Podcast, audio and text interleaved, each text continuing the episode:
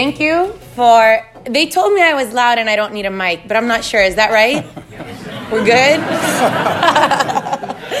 um, so, thank you for having me. It is such an honor to be here on this panel. I told Professor Kennedy that I had a bit of a confession that I didn't, and I'm going to make that confession public. Uh, I think it was last year. Was it last year that I was here? Yeah. Last year, I accepted an invitation to come to Harvard Law School um, to discuss the uh, U.S. announcement on recognizing uh, Jerusalem as Israel's capital.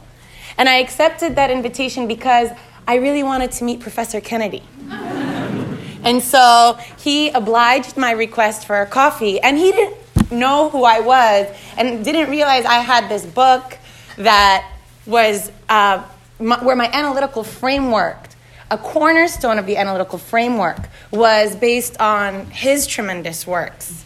And so by the end of our coffee, you know, I made my pitch and I said, hey, by the way, um, I have this book I've written. I'd be so honored if you gave it a read and if you like it, if you would blurb it. And he generously obliged. His name is now on the back of the book, which has made my heart pop. And now to be here. So thank you. Thank you so much for that. And that's also just a word to the wise, to the young people in this room. Um, just be persistent. The worst that can happen when you can ask is you get a no. And it takes a lot of no's before you get that yes. And nobody ever talks about the no's, they just talk about the yeses. So be as brave as you want. Um, okay, so on to this. This is a journey. This is a journey. Um, I, the seeds, the intellectual seeds of inquiry for, for this book were planted while I was in law school, where it was the first time I heard the argument in a student led debate that we organized at Berkeley Law School um, with all three of the Arab students on campus, um, but where we organized a debate on settlement in the West Bank in Gaza. And the, the counter argument immediately made an argument that, well, it's not occupied, it's disputed. And I literally thought, as a young law student, that he made it up. I was like, well, that's silly. But then in, in actual work with a professor who now I count as, as a mentor and one of my favorite professors, Richard Buxbaum, who is the son of, uh, uh, of Holocaust survivors and who has a great amount of empathy and worked closely with me when I was writing a paper looking at what kinds of claims can we bring under the Alien Tort Statute for Israel's 2002 incursion into Jenin and how those are you know, violations, grave breaches of the Fourth Geneva Convention or Article 49 and thereby tantamount to war crimes, he looked at me and said, Well, where do you establish that the territory is occupied? And I thought, Oh my God, that kid wasn't lying. This is real. And it planted the seed of inquiry of why is it that the international community, the Security Council, um, the General Assembly, even Israel's Supreme Court, on many instances, has recognized this territory as occupied, and yet there's this discourse of disputed that I need to ha- that I need to engage in. So these were the first, you know, these were the first seeds of inquiry that were planted. I ended up graduating law school, taking a fellowship for very little money that wasn't even a fraction of the loans to pay off, but I wanted to follow my dream of suing Israeli officials in U.S. federal courts. That was the whole reason I did this. I survived three years and took the bar in California and passed the first time because this is what I wanted to do. Um, and we got that chance almost immediately in 2006 when Avi Dichter, who was responsible for the razing of 5,000 homes in Rafah, which in the, in, in the south of Gaza in 2005, was in New York as a policy fellow. And the opportunity when Moshe Ya'alon, who was responsible for the bombing of a UN compound in southern Lebanon in Qana in 1996 was a fellow in Washington, D.C. We served them both with process, and now we had lawsuits in the Southern District of New York and the D.C. District Court. And my theory that I had developed with Professor Buxbaum on the Alien Tort Statute was going to come to life, and I was going to vindicate my law school career and surviving it. And almost, I think it was less than a year, maybe six months later, both suits were dismissed on non-justiciability, non-justiciability grounds. One for um, violating the Foreign Sovereign Immunities Act. And here I imagine I can speak in legalese. I don't have to translate this, right? Finally, I'm in, or I do.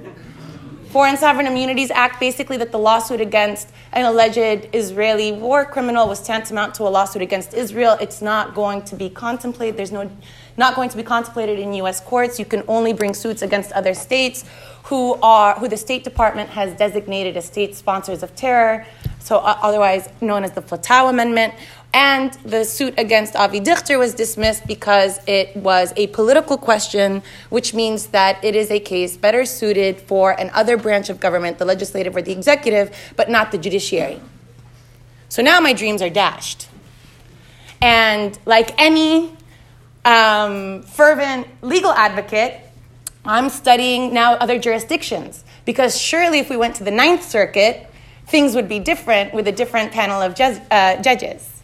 And in the course of that research, what I found was something really strange that the same arguments that were used to dismiss these cases against Dichter and Ya'alon were not sustained in similar cases against Chinese officials, Guatemalan officials, Paraguayan officials, Serbian officials, Filipino officials, and the list goes on and on.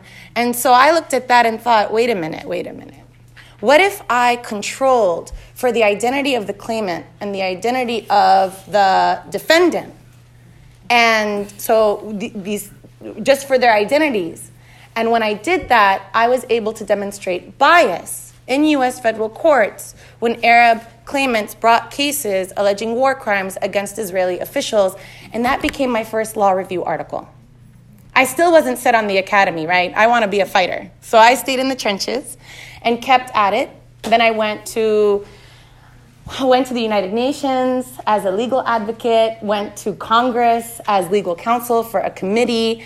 I went on a fact finding mission to Gaza in 2009 to study the effects of Operation Cast Lead, to come back and lobby the State Department and other uh, branches of government, as well as missions at the United Nations, to basically impose weapons sanctions, violation of the U.S. Arms Export Control Act. I mean, I could tell you the, a number of things and attempts and, and, and trials and errors and frustrations that all led me to the same dead end, which was that politics created a formidable obstacle for these claims that we were making in international law and, and heightened that uh, seed of critical inquiry that was planted in me in law school, which is what is the relationship between law and politics?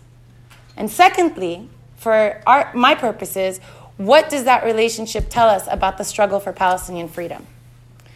The culmination of, of my studying that question and trying to answer that is justice for some on the question of Palestine. So, in short, let me tell you what the answers to those, I, how I answered those briefly, and then I'll turn it over to Professor Kennedy, who I'm so excited to be in conversation with.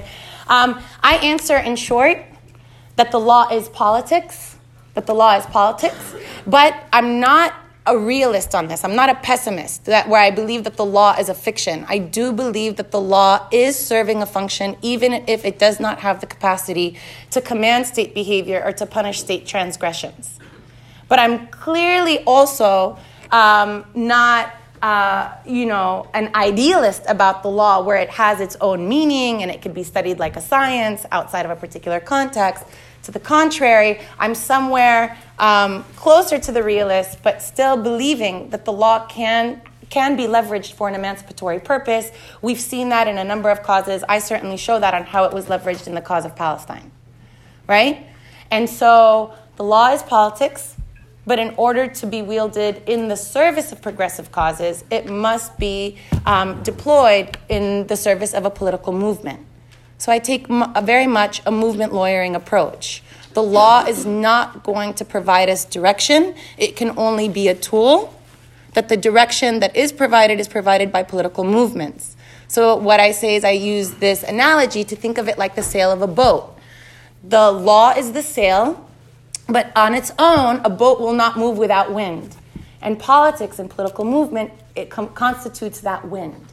And I suggest pull up the sail when it's going to be useful, pull down the sail when it's going to be harmful, and create a new sail when possible. Right? And there's going to be critique about this, and some will say that it's, oh, but that's politicizing the law and that's lawfare. I have a response to that. It's in the book. I'm happy to answer the question posed here or by you as well. But let me move on. What does it have to do with the question of Palestine? So, what I show is that in um, I, I, what I do is I, I document this over a 100 year period between 1917 and 2017. And I do that rather than dividing the book into chapters about different parts of law, so a chapter on occupation law, a chapter on laws of war, a chapter on self determination. Where one of my readers actually um, actually recommended that I do that, and I had to resist. Right? That that's not what I wanted to do for two reasons because I am arguing that it's that the meaning of the law can change over time and space depending on the historical context. So I'm less interested in studying the law itself and more interested in studying the, the historical context that's changing the meaning of the law over time. And we certainly see that with the principle of self determination, first being a tool of colonial penetration in the aftermath of the First World War, and then becoming uh, tantamount to national independence of colonized peoples by 1960 in the passage of UN General Assembly Resolution 1514, condemning colonialism as a system of governance. I can, we also show that in 242 and, and otherwise. The other reason that I, I wanted to span a 100 year arc is because the thing that I was saying earlier that even if the law doesn't have the capacity to command behavior or to punish transgressions, it's doing other work. The other work that it's doing and that I show that it's doing is it's also changing and, and altering and impacting the diplomatic response to the question of Palestine, as well as the remedies that we imagine for it. And so I wanted, by the end of it, to show how the relationship between law and politics also narrates a story about uh, the history of the question of Palestine. So that's what I do in the book. I divide it into five junctures. Um, each juncture is precipitated by a serious confrontation that creates an opportunity to reinterpret the law, to reimagine it, where, where it becomes a site of contest that Palestinians and Israelis can enter into. So I mark 1917 as the first juncture through 1966, the end of the martial law order against the Palestinian citizens of Israel. This is 50 years. It's half of the time span of the book, and it's the background chapter. Then, and the reason that 1917 is so important is because that's where I mark where Palestine becomes a state of exception. Um, as a form under the sovereign exception, which I think you might ask me about, so I won't say more on that. But that's going to be a really important moment, not necessarily in 1917, but when the Balfour Declaration is incorporated verbatim into the preambular text of the Palestine Mandate in 1922. That's the moment. The next juncture is 19, the 1967 war, then the 1973 war, then 1987, the Palestinian uprising that leads and culminates in the Oslo Accords. Then 2000, what's known as the Second Palestinian Intifada or the Al Aqsa Intifada. I don't like either moniker, but that's how they're known, so I'll refer to them as such. And from 2000, when that starts, I then trace um, I trace uh, the seeds planted in 2000 to 2017 to show how Israel's legal advisors and judiciary and, and statespersons then used um, legal work to borrow from Professor Kennedy, used legal work in order to change the relationship to Palestinians from occupation to all out warfare, which is the current condition in the state that we're in right now. I end the book by thinking about the future and to think about the future, I borrow from Afrofuturism in order to think about our, our possibilities for moving forward in, in this way, where there is no optimal past to return to. There are only optimal futures to shape. What are those optimal futures? And what is the work of radical imagination that are necessary in order to reach them? So, at that, thank you so much, and I look forward to the discussion.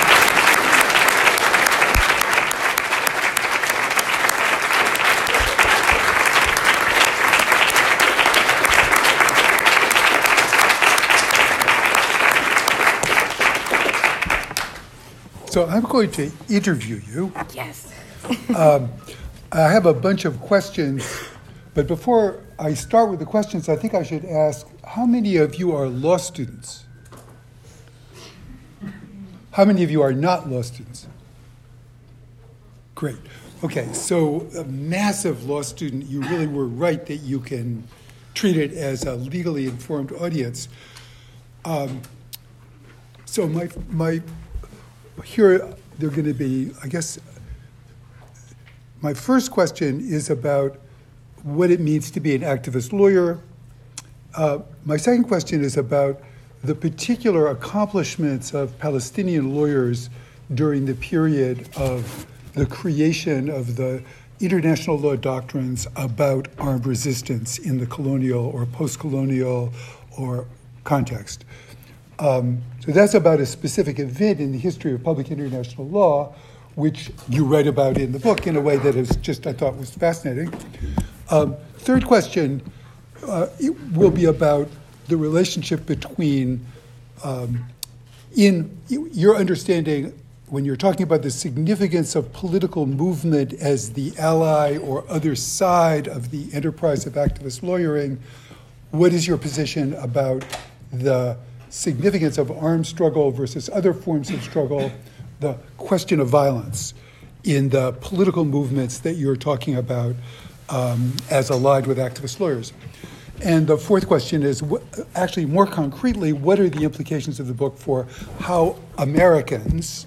who are committed in one way or the other to engagement with these issues ought to understand the current situation. So you just gave us a teaser at the end yeah. of your talk, a pure teaser. So now maybe you'll deliver whatever it is was in the back of your mind. So those are four different questions. I want to actually begin with a comment, which is basically I blurbed the book, but let me blurb it again. I mean, this book is really an amazing one. Uh, it has many unusual characteristics, and you really didn't allude to most of them because there's so many things that are fascinating about it. One thing is if you're at all a junkie on the history of peace negotiations, international law, the international diplomacy aspect of it, it has a lot of what could be called dirt in it. That is, it's, a, it's got um, inside stories of the ways in which it went down. It has a, this is before the interview, this is just selling a few other things. One of the things that makes it fascinating is it has an extremely serious, ruthless critique of the PLO and the Palestinian establishment, so called representatives of the Palestinian people. So critique. I mean, from the point of view of leftists interested in the struggle, this is not the ritual, everybody on our side is good and everyone on the other side is bad, and therefore we always have to pretend that the other people on our side, in some sense, are blameless. It's the most subtle and actually cutting critique that I've read of what happened to the movement. Mm-hmm. So, for us, for me as an American outsider reader, but if you're a young person who is entering into discussions of it now, it actually has amazing stuff. Also, an analysis of Camp David, of the Clinton effort to settle it and why it didn't work, which is a very skillful refutation of the Zionist claim that Arafat and the Palestinians screwed up the one good chance that anyone ever had for peace. So it's a very careful, step by step, insiderish account of how that's just not right. It's really fascinating, great. Um, and there's more, but let, let me now say the thing about it that I found not, this wasn't surprising, it was just thrilling. So I am a legal theory guy as well as a supporter, and I think of myself as a person who's an activist thinker about legal possibilities. But this book appeals to me because it's also a theory book. The first chapter engages in a completely reader accessible way with the main questions about how we should understand law in the very abstract and general way in its relationship to politics, as Noura said. So that chapter is a contribution to the very long jurisprudential disputes about the relationship between law and politics, the autonomy of law, its relation to social forces, and all that stuff. So it's not just an activist lawyer book. It is an amazing, it's not just a history book of the conflict, it's also a contribution as to how lawyers ought to think about themselves as lawyers in law, embedded in the practices of law and theorizing law. So it's a theory book as well as a history book and a political intervention. Wow, so that's, it's amazing. It's a, now, why do I like it? I like it because I agree with so much of it. So let's face it, that's specifically and concretely, Honest. you take millions of positions, which I, you don't get them from me. You get a little bit from me, but the positions don't come from me. So why aren't there more people who believe these things that we believe in? Is a very strong reaction that I have to the book. Uh, so let me begin with and ask you about one of them, which is this. You, you introduced this in several different ways. My impression of activist lawyers, and uh, this might be true of quite a few of you in the room who are law students, who are thinking in terms of activist lawyers, is that there are two, it could be said, very general orientations. And Noura expressed one, but it's only one. And to my mind, more law students have another one, and one you mentioned, which is the idea that there is some sense is that the law is an almost sacred repository of the possibilities of human justice, not just in the sense that it's a potential tool you could use to achieve results that you decide were just, but that there's an element of immanent justice or justice that's built into the being of law that as a law student you put yourself in relationship to. Now, that's, I stated it very strongly, and you stated the other position pretty strongly. The law is just a sail. To say that is to say, look, it's used for good, it's used for bad. It changes and morphs over time. It can be crucial, as you say, to an apartheid or a fascist regime. So we shouldn't fetishize law.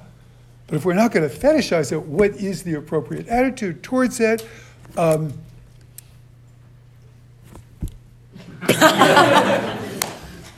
Is it really how instrumental Yo, you don't even understand. I can sit here if he wanted to continue further. I wasn't going to stop. I was like, go ahead. This is so exciting. I, I spent three years writing this 15 year journey and three years writing. So this is a wonderful outcome. Let me answer the question though. Um, so I, when I went to law school, I went because I, I fetishized the law. I was frustrated with the limits of activism and changing things on the ground. And I, you know, at 21, as I'm applying to law school, and I also suggest to all my students now to take some gap years. Um, but when I was applying, I believed that all we needed to u- do was use the law better and to use it more strategically. And then we'll just share it with a judge who has to make the decision based on facts and law without bias and we're going to get free. Right? Yeah, that's not what happened. That's not what happened. And so, you know, I'm, I, I, a lot of my experiences inform how I learned that the hard way. But the other thing, and, and what I draw here um, from uh, Professor Kennedy's work is this idea of legal work and the idea that you know it's this also this critical legal idea that the law itself is indeterminate that it doesn't even have a core meaning because it must be adjudicated. First of all it's going to be interpreted by the lawyers who are shaping it to suit their clients needs. So if it was just if it just had a meaning that we could understand we wouldn't need lawyers we would just need literate people right? But we need lawyers to be able to craft the law, to be able to make the arguments the, about the appropriate precedents, about the appropriate analogies, about the appropriate jurisdiction, in order to let it allow it to have the outcome we want it to have. Then it has to be subject to some judicial interpretation. And we don't know the bias that's happening there. And that's why, right, we, I, we, we got dismissed in the DC District Court and the Southern District of New York, and I was looking at the Ninth District in order to find a different answer to that question. So, again, there, um, there's going to be judicial interpretation and bias that we also understand and recognize. And so, that all of those things. And then when it's applied what gets applied and how it gets implemented is also going to be subject to a whole host of factors about what is the context what what what rulings right? What icc rulings actually get enforced and what icc rulings are or, or jurisdictions are dismissed for anyways that's another issue about afghanistan and the recent dismissal of in the preliminary investigation. We won't go there. Let me stay on then why movement lawyering so, the reason that I do firmly believe that this is about movement lawyering is because the law in itself is constitutive, one, of sordid origins, especially if we're talking about international law. It basically begins as a set of law in order to regulate the relationship between imperial powers that are navigating how to expand their dominion number one. It's used to justify the plunder and the murder of indigenous people by first recognizing their humanity and then justifying why they can be killed in large numbers. So the origins of international law as an imperial, um, uh, you know, as an imperial Euro- European order strictly already make somebody, you know, very uncomfortable with it. And so then the next reaction, if that's the case, and if law is politics, and if the powerful get to do what they want, then why are we even using the law? Doesn't that legitimate it? And here's where I push back and say, we can't afford to say that. We can't afford to say that because law is like every other structural asymmetry that we exist in economic, military, political, and otherwise. And so to basically tell people who are struggling for freedom, don't use the law because it, it, it adheres a, struct, you know, a structural power imbalance is to tell them, well, don't use the tools that may be available to you. And so that's why, to balance that out, I moved to the movement work. And what movement lawyers say, this is the difference. This is how I define myself as a movement attorney. A movement attorney will walk into a room, look at the people in this room, and ask you, hey, what do you want? How do you define justice? How do you define freedom? What does that look like? And then we'll go back and think, okay, now what can I do with the law in order to advance what it is you're working for? You're defining it for me. A more traditional attorney will basically say, well, here's what the law says, and here are the options available to you. So, what are the best ways forward? Right? And looking for a strictly a legal avenue and a legal intervention. And so that's how I would describe myself as an activist, Good. advocate. You want me to stop? I want okay. you to stop. Sure. That's exactly what. Sure. Great, great. Sure. So the next question is related. the next question is related, but it may take a jump. So, a problem for public international law from the moment of the beginning of decolonization was how to deal with national liberation movements.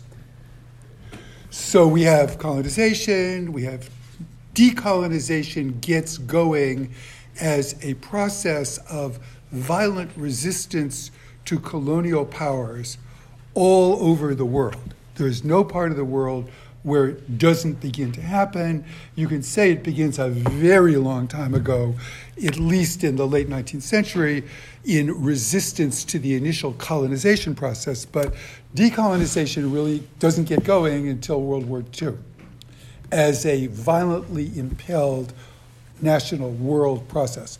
So, in the legal conceptualization of the people doing the resistance to the colonial powers struggling for national independence.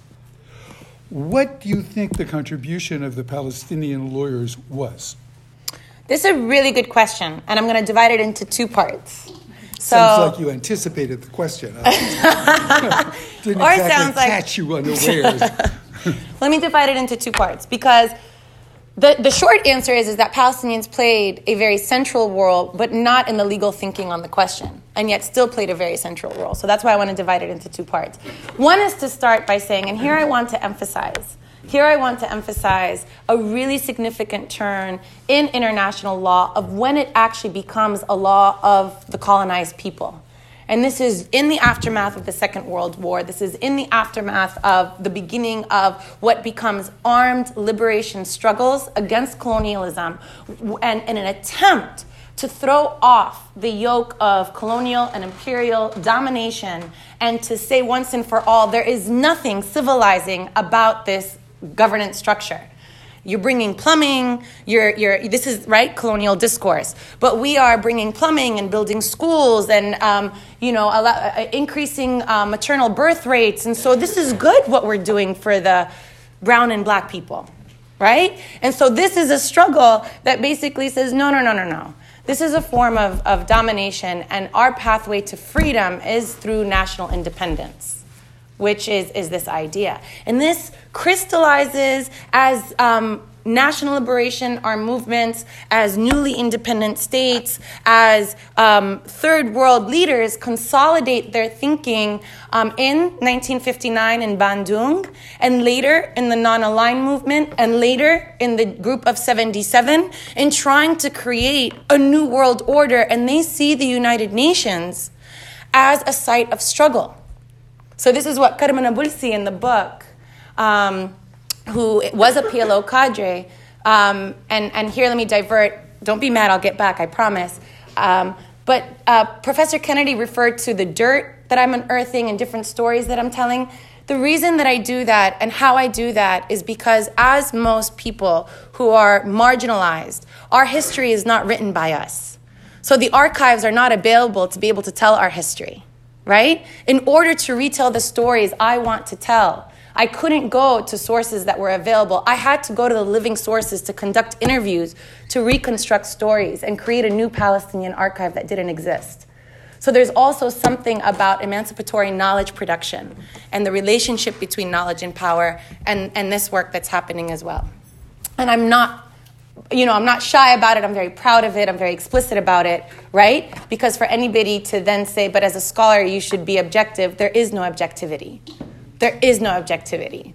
All of it is tainted with a particular approach and a desire um, and, and who you are, what you're constitutive of as you approach the question. Which is not to say that I wasn't challenged very much throughout this uh, process as well, including in this chapter that um, we're, we're now traversing. But as I was saying, I interviewed Karma Nabulsi, and um, she explains to me that the PLO cadre saw the United Nations not just as a place of diplomacy, but basically as another terrain of the fight. Just like the guerrilla warfare that was happening internationally, here was another terrain of the fight. And they shook things up.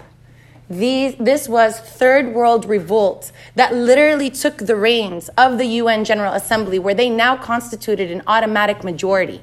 They couldn't overcome the Security Council and the five permanent voting members of the Security Council, but they could use their automatic majority in order to create new laws, which is what they did. And under the leadership of Abdelaziz Bouteflika, who is the foreign minister of Algeria, who becomes the General Assembly president in the aftermath of Algeria's independence after shaking off uh, 132 years of French um, settler colonization, right? They actually change the rules in the United Nations in order to unseat South Africa for its apartheid practices, even against the wishes of three permanent members in the Security Council the United Nations, uh, United States, the British, and the French. So, this is a revolutionary moment even at the UN. It's in this context, it's in this context that the story of, of violence and the legitimacy of violence is being debated. And the debate is one that we might find familiar today about who can use force, when is it legitimate, when is it not legitimate, right? So it has echoes, but it was different. It was different. And at this time, because of the amount of force being used by a majority of the world's population, and especially on the African continent, it was not so easy to dismiss it as criminal and terroristic from the outset. And instead, studies at the United Nations came to the conclusion that yes, they're using force, but that there's a root cause that they're fighting against, right? Which is something uh, part of, of uh, you know, how we create oppression is to remove context. And so they were actually studying context. Then, and this is a backstory also in my interviews with George Abi Saab, who was um, head rep- uh, Egyptian jurist who was representing the G77 and becomes the drafter of the first draft of uh, what becomes the additional protocols. And the ICRC or the Red Cross. One, just one defining word for that. Yeah. One step too quick. Sure. What is the protocols? What is the? I'm gonna get to that. I was just teasing, going backwards. Yeah, narrative. They are. Yeah. It's like it's making a movie. You know, I give you a little flash. We're gonna go back. But I think actually the audience doesn't know what those things are. Yeah, I don't know. I'm gonna. I promise. I'm gonna tell you. Okay. So, um, the Red Cross saw it as their primary jurisdiction to be able to define what is the humanitarian way to fight war. Okay. The G77 decides to draft a paper that suggests that there should be regulation for guerrilla fighters. Okay? The Red Cross is annoyed and says, no, we want to do this, and basically set up a diplomatic process that lasts between 1974 and 1977 that basically creates new laws of war to regulate irregular combat or non conventional warfare between states and non state actors. Those are the first additional protocol to the Geneva Convention which regulates um, international armed conflict, or what would be tantamount to that. And then the second additional protocol, which is going to regulate non international armed conflict, what we know as civil war. All right? Those two additional protocols basically elevated the status of guerrillas from illegitimate uh, fighters to combatants.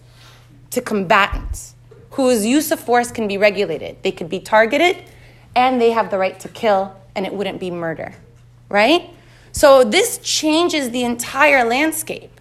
Obviously, not every country is agreeing with it. At the same time, South Africa sentences Nelson Mandela to life because they call him a terrorist. So not everybody is necessarily in compliance. Israel and the United States immediately say, not us.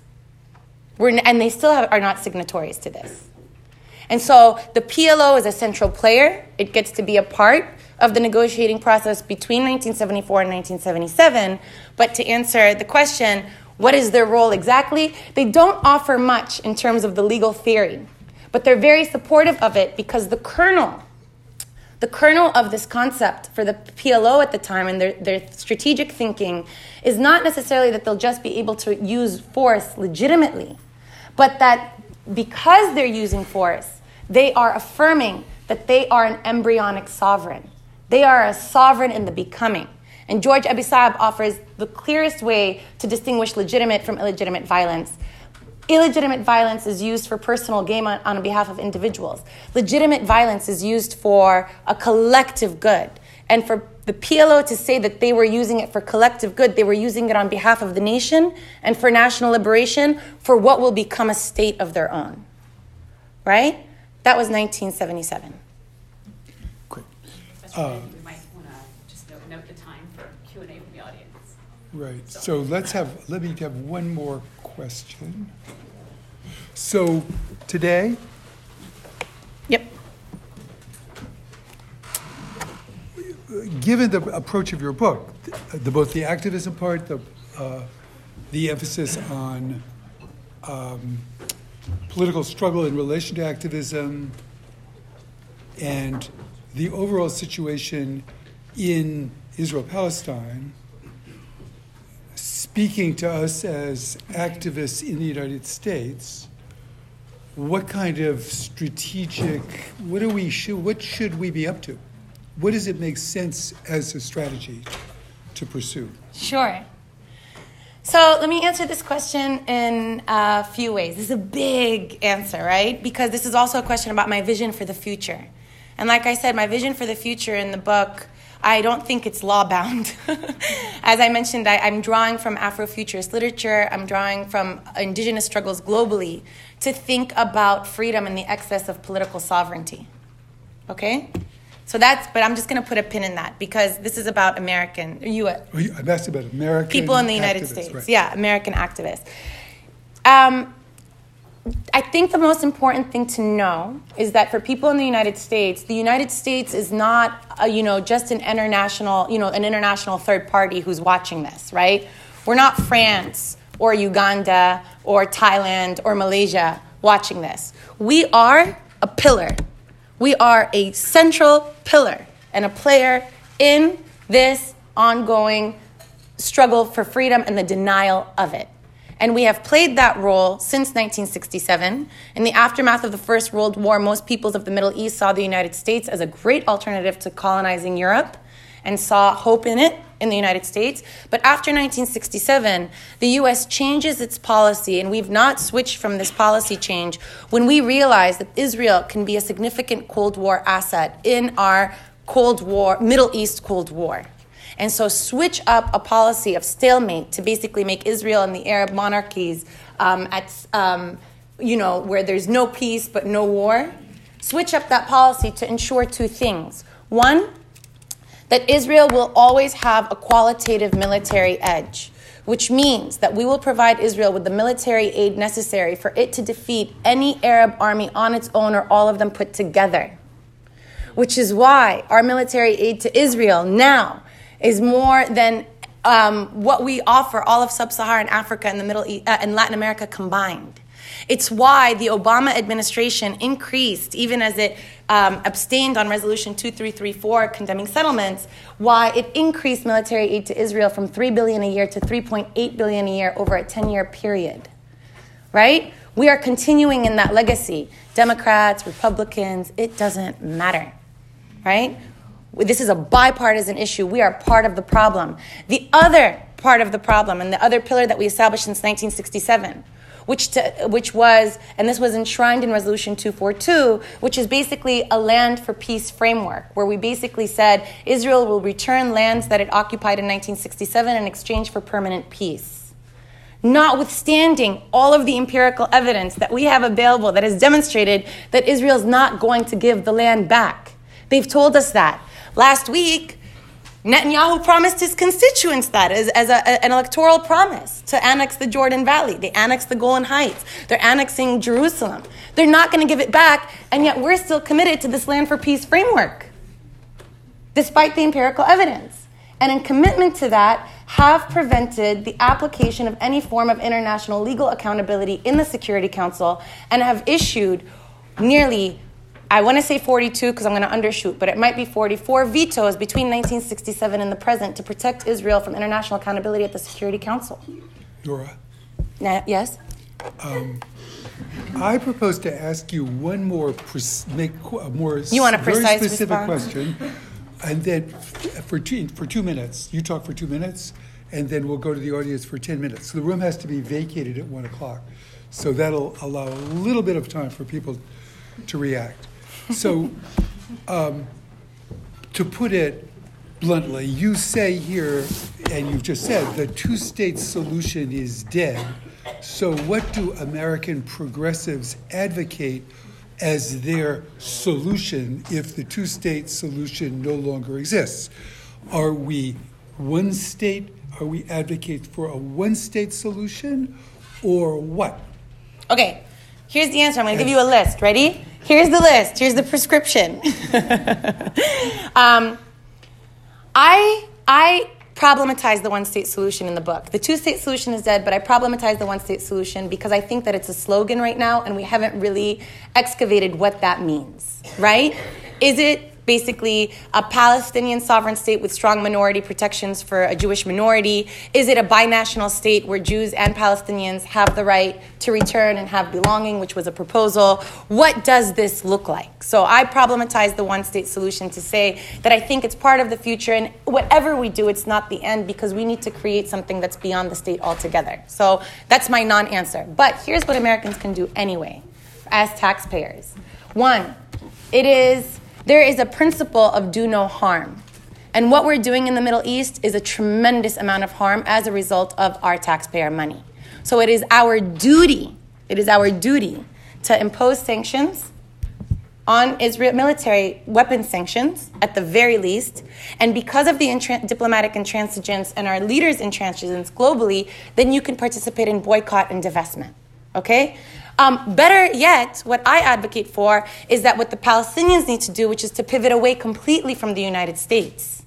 They should have abandoned that path.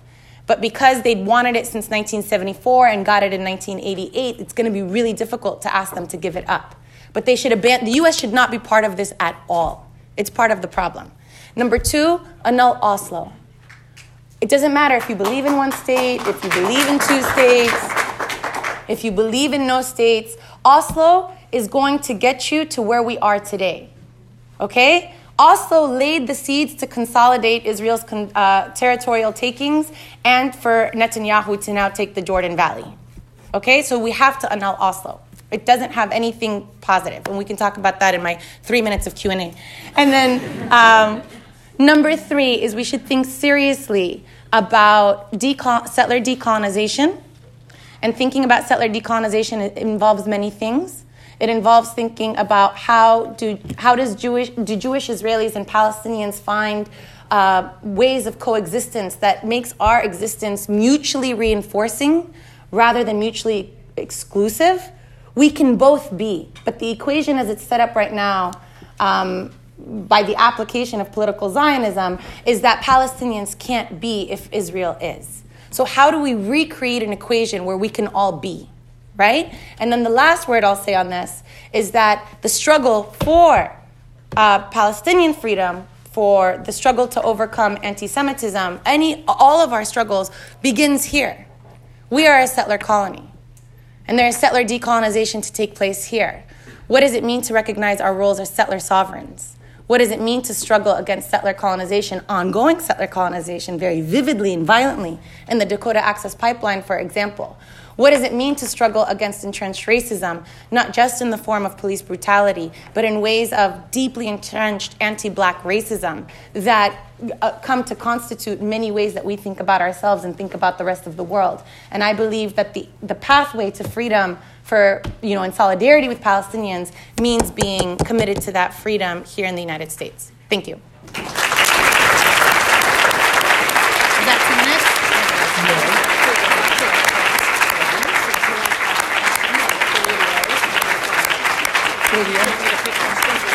Yeah, and then tell us how it will, yeah. So we can take like three rapid fire questions. There's a class here at 1 o'clock. I'm sorry there was so much knowledge here, but questions? Raise your hand quickly. Sorry, yes.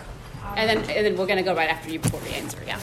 I'm sitting here. Thank you so much for coming talking to us about this. I'm sitting here from India Occupied Kashmir. And I want to ask you about the, the discourse regarding disputed territories and occupied territories. Like, I want to know what does it take to move the needle?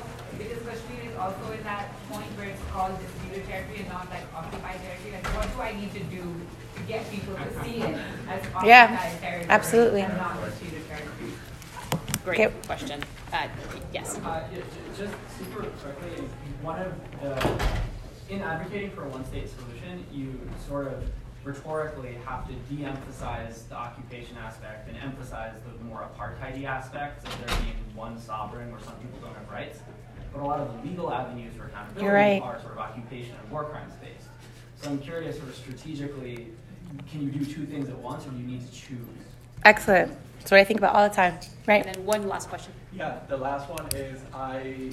So I lived in Tel Aviv when I was in Israel, um, and I remember walking down the street on a Friday in Dizengoff, and there was uh, an attack in which a semi-automatic rifle was used. Nine people were killed in a bar.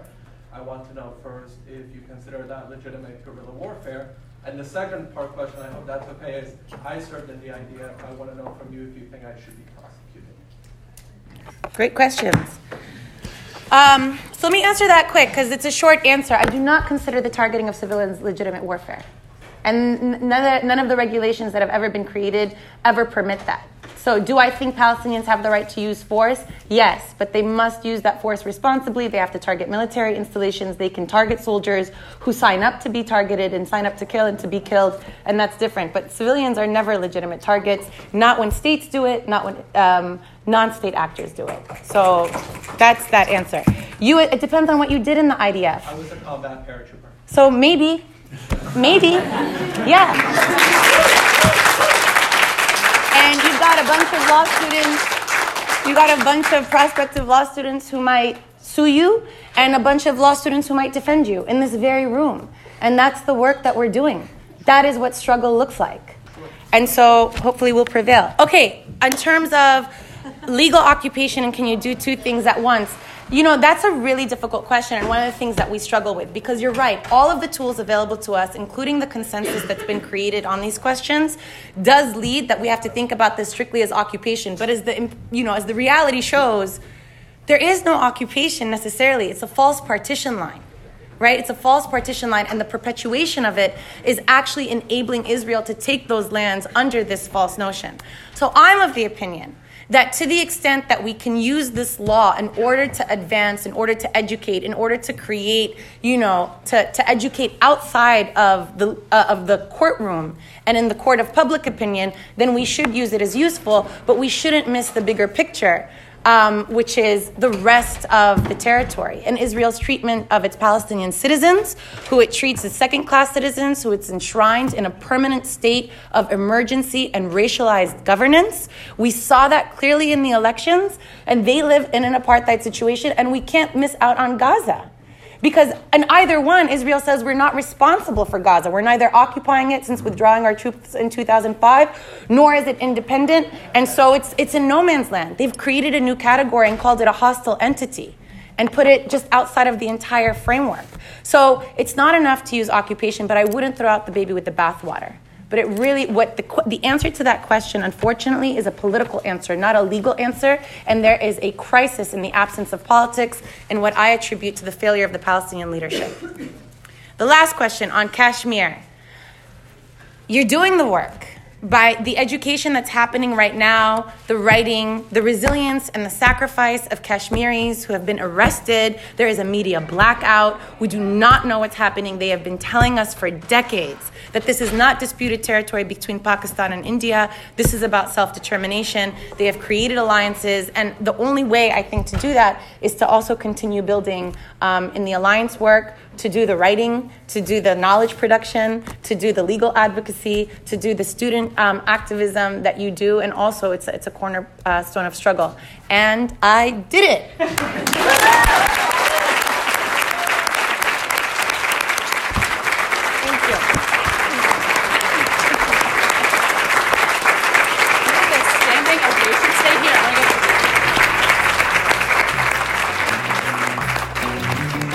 You've been listening to Status Audio Magazine.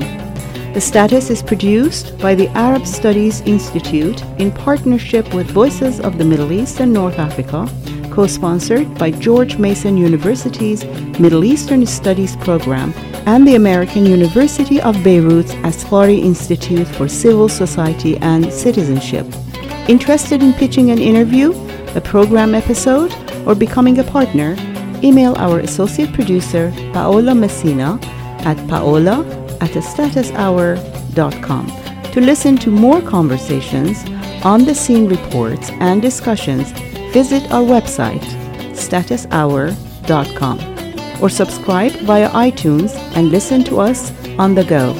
You can also friend us on Facebook and follow us on Twitter. Thanks for listening, and for more conversations, please visit statushour.com dot com.